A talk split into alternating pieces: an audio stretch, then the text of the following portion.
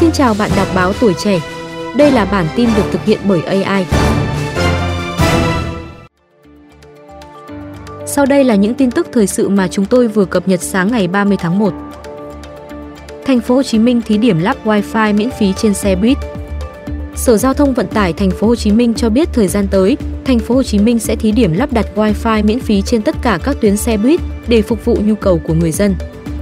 Để thực hiện kế hoạch này, Liên hiệp Hợp tác xã Vận tải Thành phố Hồ Chí Minh được giao trách nhiệm phối hợp với một số công ty truyền thông để cung cấp thiết bị thu phát Wi-Fi trên xe buýt.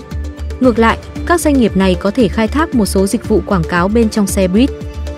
Trước đó, một số tuyến xe buýt của Liên hiệp Hợp tác xã Vận tải Thành phố Hồ Chí Minh đã thử nghiệm lắp Wi-Fi và được người dân bày tỏ sự ủng hộ cao. Hiện nay, Thành phố Hồ Chí Minh có hơn 3.000 chiếc xe buýt hoạt động trên 270 tuyến. Trong đề án phát triển xe buýt giai đoạn 2011 đến 2015 của Sở Giao thông Vận tải Thành phố Hồ Chí Minh đã được thông qua, Thành phố Hồ Chí Minh đầu tư mới 1.680 xe buýt với kinh phí khoảng 2.000 tỷ đồng.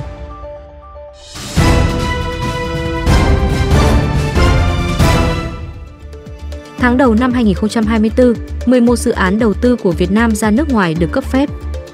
Theo số liệu từ Cục Đầu tư nước ngoài Bộ Kế hoạch và Đầu tư, đầu tư của Việt Nam ra nước ngoài trong tháng 1 năm 2024, có 11 dự án được cấp mới giấy chứng nhận đầu tư với tổng số vốn của phía Việt Nam là 16,2 triệu đô la Mỹ, gấp 9,3 lần so với cùng kỳ năm trước. Trong đó, hoạt động kinh doanh bất động sản đạt 5,4 triệu đô la Mỹ, chiếm 33,2% tổng vốn đầu tư, hoạt động xây dựng đạt 5 triệu đô la Mỹ, chiếm 30,9%, hoạt động khai khoáng đạt 4 triệu đô la Mỹ, chiếm 24,7%. Trong tháng 1 năm 2024 có 6 quốc gia nhận đầu tư của Việt Nam, trong đó Mỹ là nước dẫn đầu với 5,9 triệu đô la Mỹ, chiếm 36,1% tổng vốn đầu tư, Đức 5,4 triệu đô la Mỹ, chiếm 33,2%, Lào 4,2 triệu đô la Mỹ, chiếm 26,2%.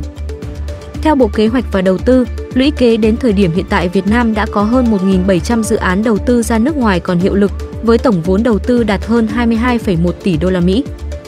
Đầu tư của Việt Nam ra nước ngoài tập trung nhiều nhất vào các ngành như khai khoáng, chiếm 31,5% tổng vốn đầu tư, nông, lâm nghiệp, thủy sản, chiếm 15,5%.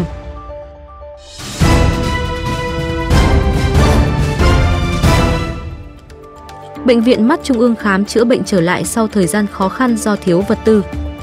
Bệnh viện Mắt Trung ương cho biết sau thời gian thiếu hụt, hết một số vật tư y tế, nhiều thời điểm chỉ phẫu thuật cho dưới 20 bệnh nhân ngày.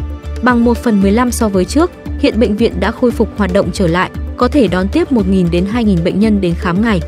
Nếu phục hồi đủ công suất, bệnh viện có thể khám, chữa bệnh cho 2.000 đến 3.000 bệnh nhân ngày.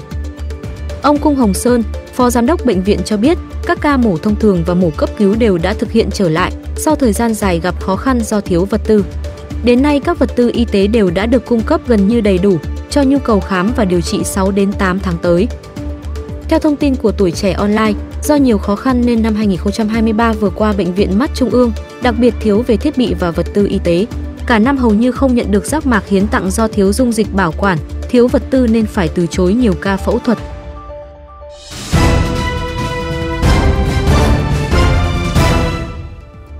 Căng thẳng biển đỏ kéo giá cà phê xuất khẩu lên mức cao nhất 16 năm qua. Theo Bộ Công Thương, trong tuần cuối của tháng 1, trên bảng giá nguyên liệu công nghiệp, giá cà phê Robusta tăng 4,51%, mức cao nhất trong 16 năm qua. Nguyên do căng thẳng trên biển đỏ kéo dài và tồn kho quay về mức thấp kỷ lục, lo ngại thiếu hụt nguồn cung trên thị trường gia tăng đẩy giá cà phê lên cao. Xung đột biển đỏ kéo dài, cước vận chuyển tăng, lịch trình tàu cập bến phải thay đổi theo hướng tăng thời gian, giống như cơ hội để nông dân Việt Nam có thể bán giá cao. Tình trạng thiếu hụt nguồn cung cục bộ trên thị trường là điều dễ hiểu, một doanh nghiệp xuất khẩu cà phê cho hay. Với thị trường trong nước, hiện giá cà phê nhân xô tại Tây Nguyên và các tỉnh Nam Bộ điều chỉnh tăng dao động 400 đến 500 đồng trên kg. Cà phê trong nước hiện được thu mua quanh mức hơn 76.000, hơn 77.000 đồng trên kg. Năm 2024, dự báo giá cà phê Robusta trên thị trường thế giới sẽ không giảm cho đến hết nửa đầu năm. Giá cà phê Arabica cũng chưa thể giảm do tồn kho đạt chuẩn vẫn đang rất thấp. Ngoài ra, yếu tố thời tiết không thuận lợi tại các vùng trồng cà phê của Brazil, nên năm nay Bộ Công Thương dự báo xuất khẩu cà phê sẽ tiếp tục lập kỷ lục mới, kim ngạch xuất khẩu có thể đạt mốc 4,65 tỷ đô la Mỹ. Cà phê Việt Nam đã có mặt ở hơn 70 quốc gia và vùng lãnh thổ. Việt Nam đang là nước xuất khẩu cà phê lớn thứ hai thế giới, sau Brazil.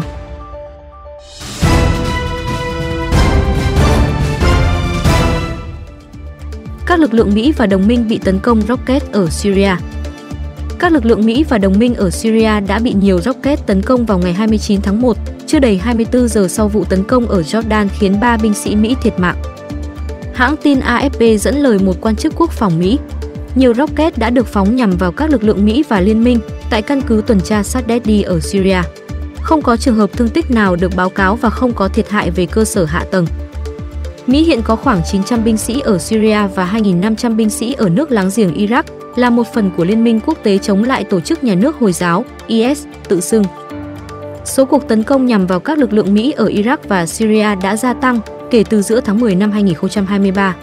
Theo hãng tin AFP, nhiều cuộc tấn công trong số này được thực hiện bởi một liên minh lỏng lẻo, gồm các nhóm được Iran hậu thuẫn những nhóm phản đối sự hỗ trợ của Mỹ cho Israel trong cuộc xung đột với Hamas ở giải Gaza. Các lực lượng Mỹ và liên minh đã bị tấn công ít nhất 165 lần kể từ giữa tháng 10, gồm 66 lần ở Iraq, 98 lần ở Syria và một lần ở Jordan. Với sự kết hợp của các máy bay không người lái tấn công một chiều, rocket, súng cối và tên lửa đạn đạo tầm gần.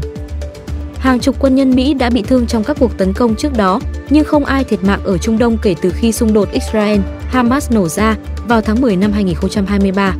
Điều này thay đổi vào ngày 28 tháng 1 khi cuộc tấn công bằng máy bay không người lái, drone ở Jordan khiến 3 binh sĩ Mỹ thiệt mạng và nhiều người bị thương. Quý vị vừa nghe bản tin sáng của báo Tuổi Trẻ